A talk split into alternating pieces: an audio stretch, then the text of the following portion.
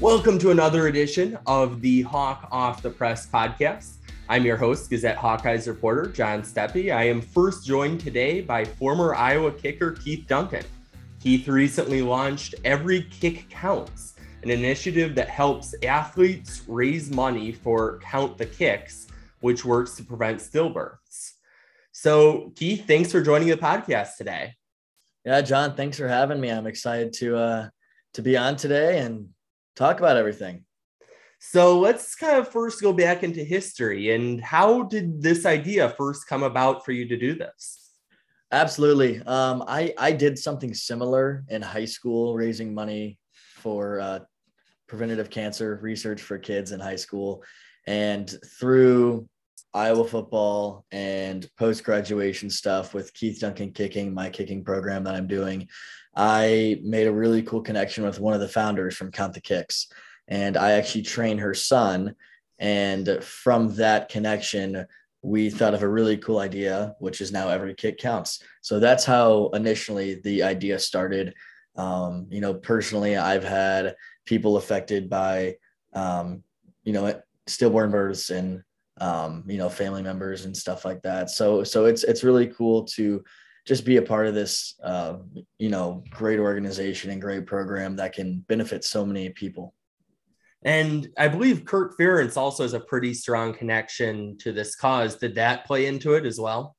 Absolutely, just a huge role, and and not only um, his his family's loss, but just his generosity is something that I picked up on just being at Iowa. Is how he treats people, how he gives back to the community. Um, to me, I wanted to be a part of that as well. And it's, you know, we, we launched um, Super Bowl day. So middle of February and it's been going great ever since. Um, I, I love it right now and I'm excited to see it grow. What's been that initial reaction now? It's been, I think, a little over a week since you launched it. Absolutely. So we we have right now 35 signups um, and nine if I'm correct, are from outside the state of Iowa. So we have not 10 different states that are currently signed up, which is really cool just having that reach. We have two NFL guys on board Matt Haack, who's a former Dowling uh, graduate, a really, really successful punter with the Bills um, and a, an assortment of college guys ready to get on as well. So the reach right now is growing, and we are, you know, trying to inform people not only what every kick counts is, but also count the kicks and stillborn births, um, how to count kicks, why you count kicks, and the result of it. So, any Iowa names?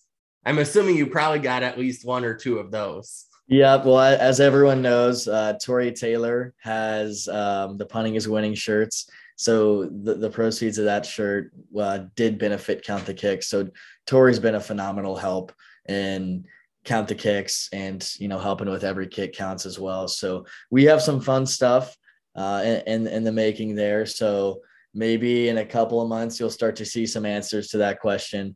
Um, but hopefully hopefully a lot more iowa guys will hop on board. And, and, again this is it's a win-win for everyone. We're trying to spread awareness and also create funds. Um, so so this is a, a, really fun initiative and it's great for the kids in the community to be involved as well as you know people from all generations to be involved in this really cool campaign and then if an athlete is hearing this and says, Hey, I want to be a part of this, what are the steps for them to take? Absolutely. It's a, it's a really simple process, actually. Um, you just go to everykickcounts.com and there's a sign up form that'll just take you right to your website. Um, you get your own personal member page. It takes maybe 20 seconds. And then from there on out, you'll get an email and it's stay updated for our for our uh, upcoming events and um, you know cool cool initiatives that we may have there. And it sounds like this can be either where to use Tory as an example, if he based on however many punts or however many inside the 20s or I don't know which stat you pick, but it could be based on that or it could be a flat number per game it sounds like Absolutely. Um, you know, that's that's something that maybe was in the back of my head when we first started. Um, so yeah, we'll we'll have some talks there and hopefully we'll grow going into the college guys, um, seeing if one, the colleges are okay with doing that. But again, just being able to, you know, do things like this, just spreading awareness is one, just a massive goal for the program of Count the Kicks because it gets people interested in how do I prevent stillborn births? What more can I do to help the cause? So thank you so much for for having me on. And then of course I know we'll uh, hopefully get more college guys like you said. And I know we've been reaching out to not only the Iowa guys. So potentially what I'd love to see is a conference wide campaign, which would be really cool. Um, have some competition in between there and see some fun rivalries expand. So you're saying something like the whole Big 10 or the whole Big 12 or you name whichever conference. Why not, right? Yeah, maybe it's Iowa versus Nebraska week. Who's who's going to raise the most money for count the kicks? Um, Big 10 versus Big 12 uh, bowl games, right? You, you, can do so many things with it. Um, these are just the, the little things in the back of my head. It's it's more of just getting everyone involved and spreading the word. And then if somebody wants to financially help this, what's the best way for them to do that? Absolutely. So you can either donate through everykickcounts.com. Um, it's it's we have a landing page. It's halfway down the landing page. It's a really simple process. Um, or you can go on to countthekicks.org as well to donate. And again, all of those funds are going to prevent stillborn births and raise awareness for the cause. And then what's kind of is there an end number in terms of if you could have x number of athletes involved in this you'd be happy? We would love every single kicker punter uh, potentially athlete to to be involved in this. Um, you know in, in the future i think we see this going more beyond just kickers and punters. So there is absolutely an expansion for growth there um, but we're we're ready to to take on anyone and and whoever wants to be on board. We want again, this is this is not for us. It's it's to create awareness for the cause at hand.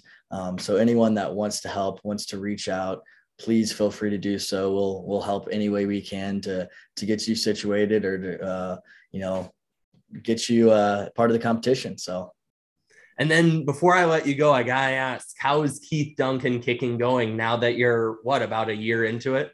Absolutely, yeah. It's it's a lot of fun. I like to say I'm in my dream job right now. It's it's really cool to have the personal connections with the kids, just seeing them grow, um, not only on the field but off the field. There's been plenty of parents that say like, sometimes I, I, like to give the, the kickers tasks tasks of the week. So clean your room, just like very simple stuff. Do your dishes.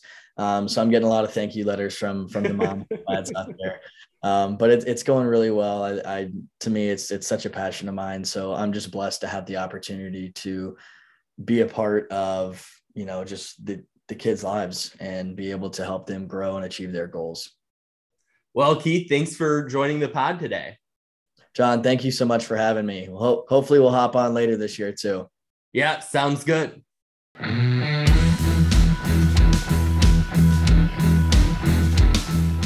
I am excited to welcome back to the podcast Tom Kakert from Hawkeye Report. Tom, thanks for joining me.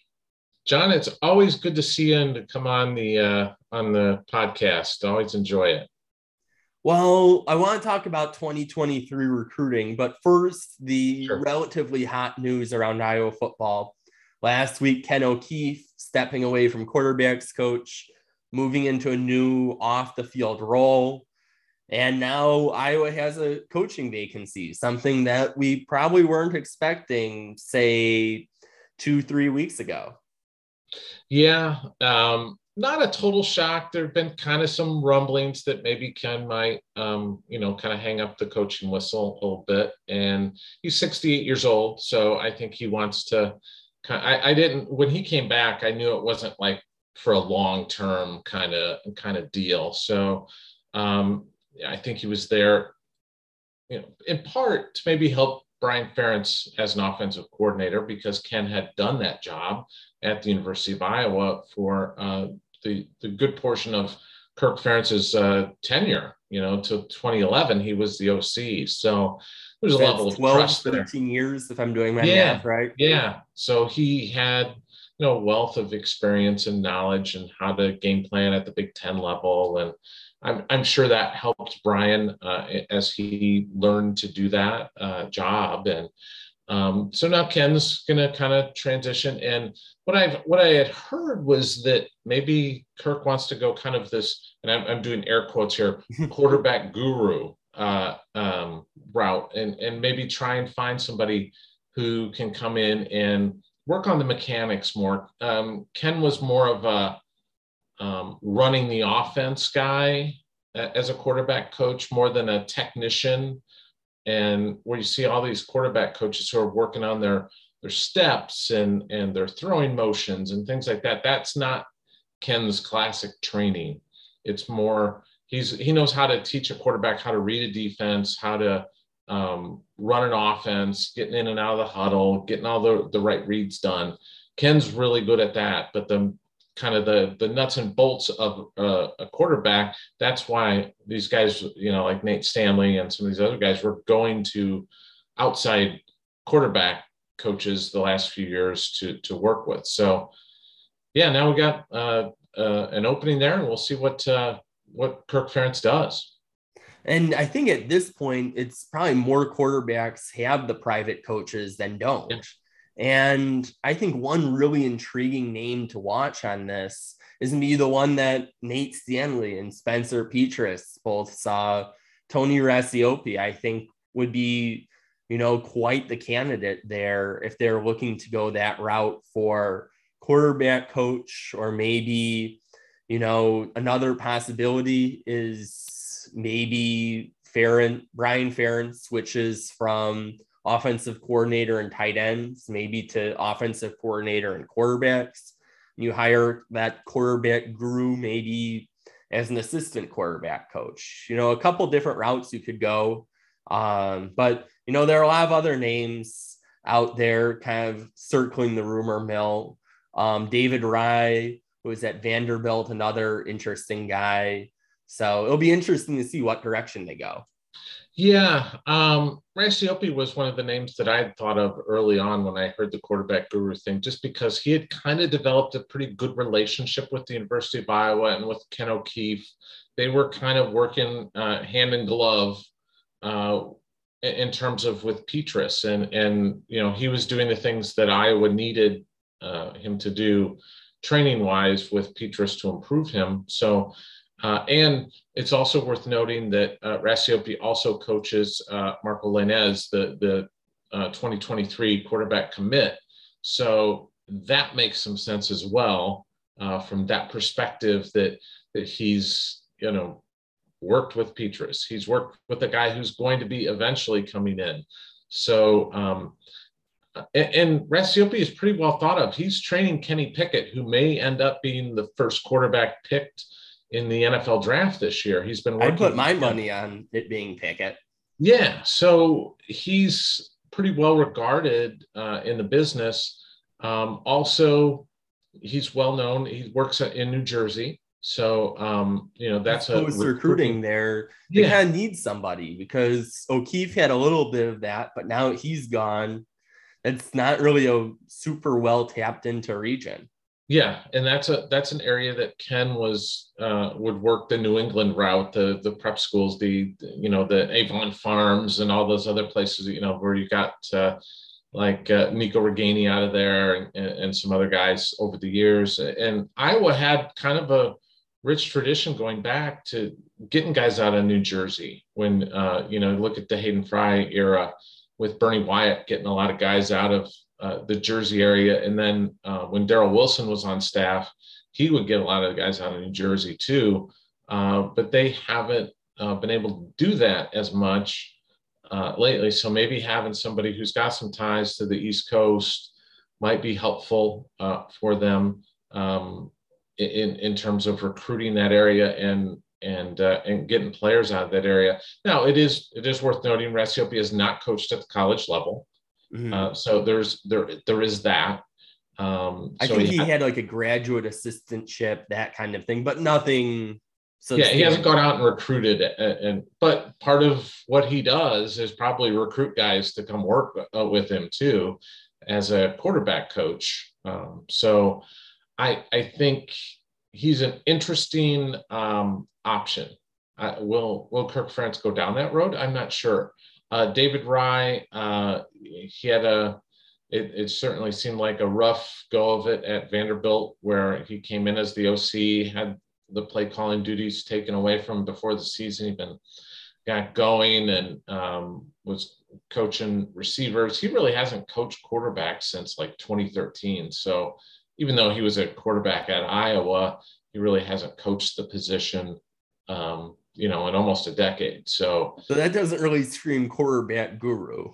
No, it doesn't. Um, and the the Brian Ferentz thing was interesting because it does make some sense, at least that you're because the offensive coordinator should probably work with the quarterbacks most closely in terms of game plan and everything else. So that makes some sense that you'd move them over there. And then, you know, Kirk could bring in a, a new tight ends coach of some sort, but it takes away that idea that you're having this quarterback guru come in and kind of work on the mechanics of Spencer Petras, Alex Padilla, um, you know, everybody else, uh, uh, Carson May coming in, uh, the guys that are coming, uh, Joey Labas, guys like that. Uh, so um, you've got that, that kind of, you still have that void there. And I think that kind of also underscores how much of a need there is if you can get a quarterback guru where you think about it. And you know Petras, you look at the first half of the season and the second half of the season it was a different Spencer Petras, it seemed like. And yeah you know, having a that quarterback guru in there could maybe be the difference between and granted the injury played a large part in that uh-huh. but you know maybe things look a little different and or maybe if you have Brian Ferentz in the quarterbacks room maybe the play calling um, gets a little smoother when you have the person calling the plays and the person having to make all the checks at the line of scrimmage in the room more together. Yeah, it's going to be an interesting decision. I, I don't, you know, I think I'm pretty good at taking the temperature of, of Iowa fandom. I don't know that moving Brian to quarterback coach and and being the and, and OC is going to be warmly received by the Iowa fan base. Um, wow, you're really going out on a limb with that one. I'm going out on a on a big limb with that one that that maybe he might it might not be warmly received, but um, I don't know. Um, it, will it's an interest. It would be an interesting choice. It would be a bold choice, uh, and we'll see if it happens.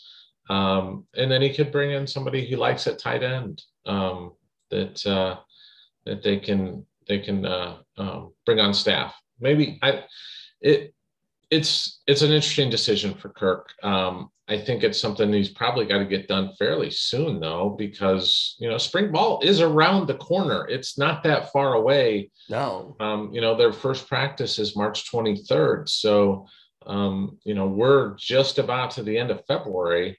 So I would think that Kirk has got to make that decision probably here in the next week or two uh, to get somebody in. Um, not that Ken's disappearing. Ken's still got under contract. I mean, you know, well, that helps. That at least they have the incumbent still around. But you'd like to give whoever's getting the job the ability to have as close to kind of a full off season.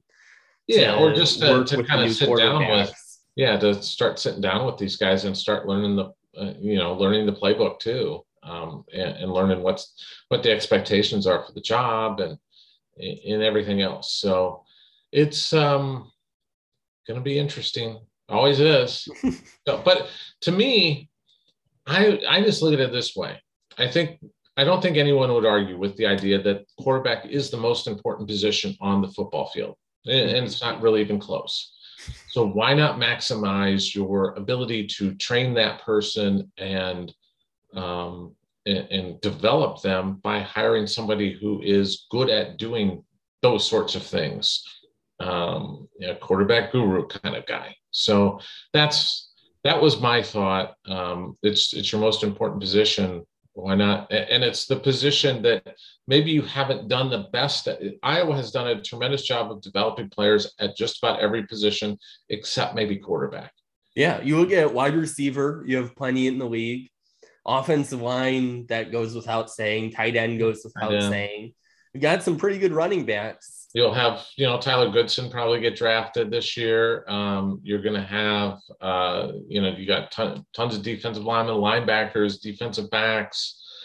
Um, you just haven't you know you've got yeah the other name that some people have brought up is Drew Tate too. By the way, um, I think the timing is tough on him. You know. Yeah. He would make a lot of sense. He'd check a lot of boxes. He's clearly got that Iowa connection, but I think you'd burn a few bridges by taking another job, what, one month, two months, depending on I mean the technicality of when they actually finalize the decision. Yeah, because uh, nothing's really been announced. Job. Nothing's been announced with the UNI thing yet. So we'll see. I, you know, but um and, and Drew's still pretty green in coaching too.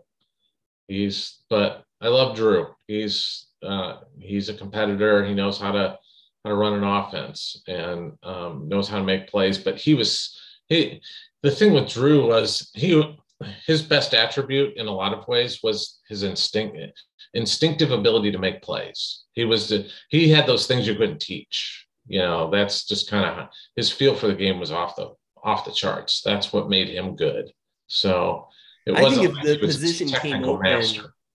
five years later, yeah, Drew Tate would be in a perfect position for it. Sure. Yeah. Because then you'd have a chunk of time coaching at the FCS level at UNI. Maybe he moves on to another job in between. Yeah. And that'd be a pretty good resume. But right now, the timing just doesn't quite seem right. But yeah. The other route they could go to is either have the quarterbacks coach that they bring in be a co-offensive coordinator or a passing game coordinator. Thought about that. Something like that. Yeah, I wrote about that when the thing came open was that maybe that, you know, because when when Brian Ferentz was the um, uh, offensive line coach, he was the run game coordinator before he became the OC. Um, so there is precedent for Iowa doing something like that. And maybe you bring in and take some of the stuff off the plate of Brian with a somebody who's more well versed in the pass game and, and, maybe can expand what Iowa does uh, as a pass game coordinator. So we'll see. Um, and we've been seeing college football in general kind of that more okay, the weight isn't all on one offensive coordinator, whether yeah. it's the passing game coordinator or like Michigan, for example, as the two co offensive coordinators. And, you know, that worked out pretty well for Michigan. I think as people probably don't want too much of a reminder of after December. Yeah, yeah. So it, I, I, I expect the decision probably here in the next week or two. Just makes sense that they would get it done um, in, in to give that person some time uh, to to get their feet on the ground before the start of spring ball.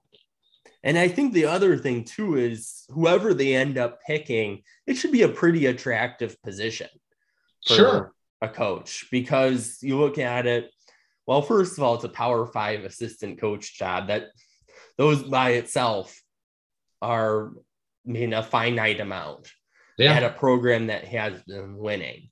Then you take Kirk Ferentz's contract extension you know mm-hmm. that gives an added level of stability that essentially that contract extension when you look at all the details it can be summed up as as long as kirk ferentz wants to coach he can coach.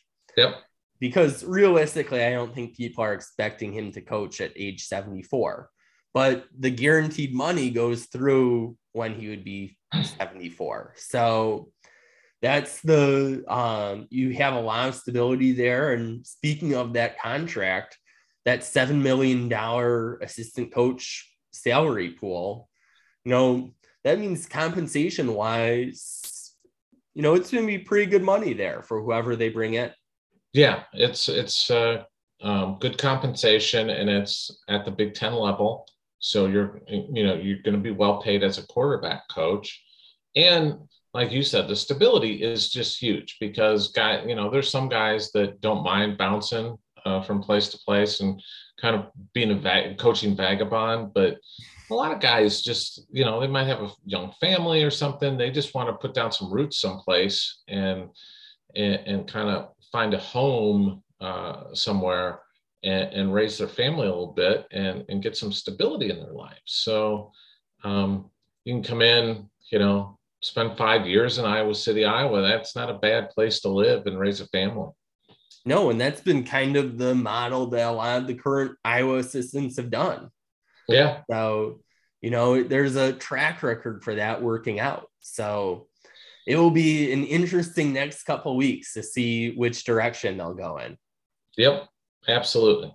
So now let's change gears here to recruiting. So Iowa got last week its fifth commitment of the 2023 class. So Alex Moda, wide receiver from Marion. So yep. right here in the Gazette coverage area. And you know, this class so far, granted it's early, it's only February 2022, and we're talking about the 2023 class. But so far, it's shaping up pretty well. I believe Rivals has them as a top 15 recruiting class right now. Yeah, they've got him uh, 13th, and uh, Moda was the most recent guy. And um, his recruitment was interesting because Iowa was kind of, he's, he's classified by Rivals uh, as an athlete, 6'1, 175.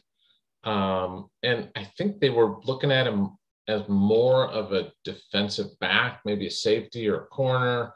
Um, you know, he had some pretty decent offer list: Iowa, Iowa State, Kansas, K State, Miami. Iowa Ohio, State was in there really early too. Nebraska, Wisconsin, all offered. So he had a good, solid offer list, a three-star prospect, and um, he just. Uh, what happened was Iowa said to him, uh, because Iowa State was really making some traction because I, he wanted to play the offensive side of the ball. And so Iowa said, Hey, we'll give you a shot at wide receiver. And within 24 hours, it was done. So, um, you know, that's all he needed to hear was we'll give you a shot at wide receiver and see how that goes. So he's going to come in as a, as a wide receiver uh, initially. And, and uh, so, yeah, Iowa's now up to five team ranking wise on rivals. This is as of uh, uh, February 23rd. Iowa is 13th in the country. And, um, you know, I, I suspect there's going to be more commitments here fairly soon. They've got a another big uh, like junior sophomore day coming up on um, March 5th. One name to really watch that I think will eventually commit, uh, maybe sooner rather than later, is Leighton Jones, offensive lineman from Brownsburg, Indiana. Leighton uh, is a three-star prospect, uh, six foot four, 265 pounds. He's a wrestler, tough kid. Um, Iowa just offered, and Iowa's really kind of been his leader for quite a while. So um, and the I, I, whole getting the wrestler football dual sport athlete has worked out pretty well when you think about Tyler Linderbaum, Tristan Wirfs, yeah, Tyler Shot, so many others. Yeah, the that works the works really well. So um yeah, so they've they've got him uh lined up uh to maybe commit. You know, we've got him on our recruiting board at 75% chance that he's going to be a Hawkeye. I put in a uh, future cast for him to Iowa recently. I've also got a future cast in for five star offensive lineman uh, Kadyn Proctor from uh, Southeast Polk High School, the uh, teammate of uh, Xavier Nwankpa, who's already on campus. And uh, Proctor is going to take a tour. He's going to be in Iowa City uh, here in the coming weeks. So um, he'll be around. He's got some places he wants to see.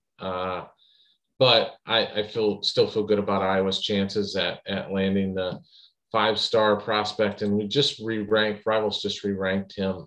Um, he actually dropped down a little bit, if this is possible, because he was number six. Now he's only 12th in the country. Overall, only number 12 in the country. Overall, that's overall number 12 player in the country. Uh, you know, it, it would be the highest ranked commit that Iowa has ever gotten uh, if he ends up coming to Iowa and he holds that ranking. And the thing, I mean, it's the same thing with him as it was with Nwankpa, where he could pretty much pick anywhere he wants yeah. in the country. Yeah, so, wherever he wants to go. You know, he gets to just pick whichever school, pick whichever hat. Yeah, so, yeah. Um, I know it's probably a leftover Ohio State and Notre Dame hat from that Nwankpa decision. So, um, if those are his finalists, can save on the shopping there. But you know, that'll be an interesting name. That's probably the crown jewel of this year's recruiting class. If they could get him, that'd be a pretty good situation. There's, there's, um, to me, there's, there's a couple of other names to that I think everybody's going to kind of be watching um, in, in this class. The the other one, obviously, Kyler Kasper, Kevin Kasper's son. Um, Kevin was a standout wide receiver, late Hayden Fry era, early Kirk Ferentz era, played in the NFL. Awesome dude. And um, Kyler is uh, a four star wide receiver. He's basically got kind of every offer you would want uh, and just uh, athletic as, as heck, six foot four. Uh, and they live down in Arizona. Um, and uh, Kyler is really close with with Xavier Nwankpa and and those guys. So they're putting the squeeze on him. It's going to be tough for him to say no to Iowa, I think. Um, so he's really, really talented. Uh, Kaden Feagin, a four-star kid out of Illinois, wide, uh, a running back, uh, named I think to watch. Uh, you know, we've already they've already got Lane as the four-star quarterback. Um, a, a tight end to watch that just kind of came open to Iowa um, and to everybody uh, because of the coaching change at Florida. Uh, Mac Markway, his dad was uh, a former Iowa player, and uh, Mac had committed to Florida, but when they got rid of uh, Dan Mullen, um, he opened things up, and he's going to, you know, he's coming to Iowa City for a visit. So um, it, I believe that's in April, right? Yeah, there's there's there's some momentum for sure uh, with with him and Iowa right now. So they're building something pretty solid with him. Uh, also, keep an eye on a four-star lineman, uh, Caden Green, out of uh, Lee's Summit, Missouri, the St. Louis area. Um, he's pretty tight with Proctor. Really good prospect. Uh, also, I should mention uh, from Rock Island, uh, Charles Jagusah uh, he's a, another wrestler um, that uh, just won a state title and pinned his way to a state title. I think he won like four or five matches, and none of them. I don't think any of them made him out. Made it out of the first period. So um, he's a heavyweight at 285. Just a um, outstanding kid. Notre Dame's probably ahead for him. He attends Rock Island Alleman, so he's um, uh, Catholic school kid, so Notre Dame is a big deal to him. Uh, and, I, and, I, think they lead. But Iowa's trying to make a push now. They were recruiting him as a defensive lineman for a long time, and they've kind of flipped over now to recruiting him as an offensive lineman and seeing if they can get some traction. I know Brian Ferentz has been uh, to watch was over to watch him wrestle. So those are a couple of the the big names, but there's also a good in-state crew too that we could talk about as well. Yeah, and you know, it seems like that talent pool in Iowa is getting better and better, considering you've got, you know, in the 2022 class, a guy like Nwankpa. In 2023, you got Proctor. Yeah, and you look at this year with with Moda, uh, Manic Sports St. Johnston, uh, um, Ben Kueter, the the linebacker uh, slash wrestler uh, from uh, who's going to try to pull that off uh, uh, at, at, the college level. And he's an outstanding wrestler. All those guys committed in state wise, and it just feels like Iowa's going to probably um, get who they want out of the state for the most part. Um, uh, other guys watch wide receiver Kai Black uh, from Urbandale. Iowa, Iowa State uh, for him. Uh, I don't see anything else as an option really for him. Uh, we've talked about Proctor. Um, looking down the list here of other guys, uh, Asa Newsom, the linebacker from Waverly, his brother is at Nebraska. So um, there's a, obviously some pull there. Uh, another game, name to mention, uh, Jamison Patton, a defensive back from Des Moines Roosevelt, three-star kid. Again, I think Iowa, Iowa State. I think that's probably where his decision comes down to. But um, you know, Iowa doesn't lose a ton of those battles. They've lost a few. There's been mm-hmm. a few, but uh, they tend not to lose many of those battles with the Cyclones. So it'll be an interesting thing to watch. And, you know, right now you're saying 13th. If you had to take a guess, where do you think they end up? Realizing that this is still early on and they're probably a quarter of the way done. That's like throwing uh, throwing darts at a dartboard. I'm it would just be a guess. Um, I, I think it's got a chance to be like this year's class, you know, kind of 25 ish, 20, 25. Um, you know, and that would be stacking some pretty good classes for Iowa. And then um, the other thing, uh, I can't remember who does it. There's somebody on Twitter or somebody on our board that does like a little graphic of how the recruiting ranking, and then uh, it follows shortly after the the play is better, the the results are better, um, you know, off of that because of their player development. So um, I, I would expect basically it's like good times are coming for the Hawkeyes. Yeah, and you look at it in 2022. Right now, you look at almost every position group should be poised for similar or better results. Obviously, offensive line is the question mark of no Linderbaum, and Sure. You know, defensive back, they lost a chunk of people there. Dane Belton, Jack Koerner you know, two really significant names. Matt Hankins also, you know, he missed a good chunk of 2021. Or excuse me, yeah, 2021. Years kind of blur together here. Um, but you know, those three losses are pretty significant in the secondary, but otherwise, you know, positionally, they've got talent. So it'll be interesting to see what the next few years will show on the recruiting trail. Yeah, and this is um, a good size. Uh, the the other thing is the senior group. Now we don't know; these are still guys. They still could have some COVID years in here, so guys could potentially come back if like they, Riley Moss, like Riley Moss has done. Yeah, um, they could potentially do that. Um, but uh, assuming guys leave, I mean, they, they got 20 players. Uh, last year it was like eight or nine scholarship players. It wasn't many.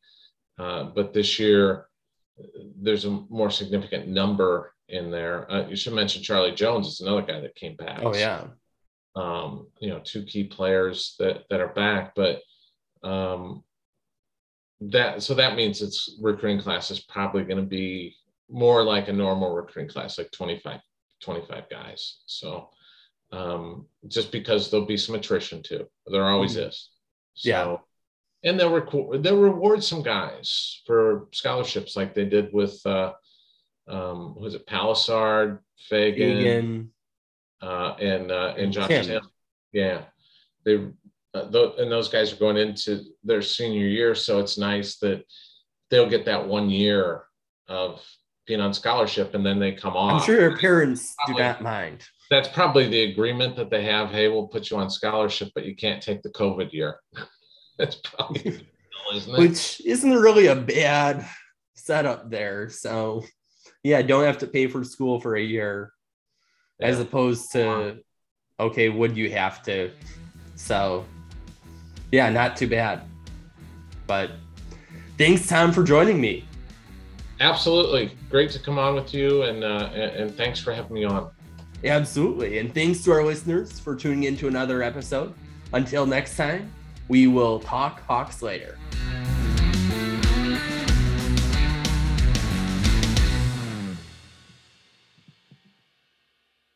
Get a daily update from the Gazette with our daily news podcast. Add it to your podcast player or your Alexa friendly device to get a bite sized local news update each day. Check it out at thegazette.com slash podcasts.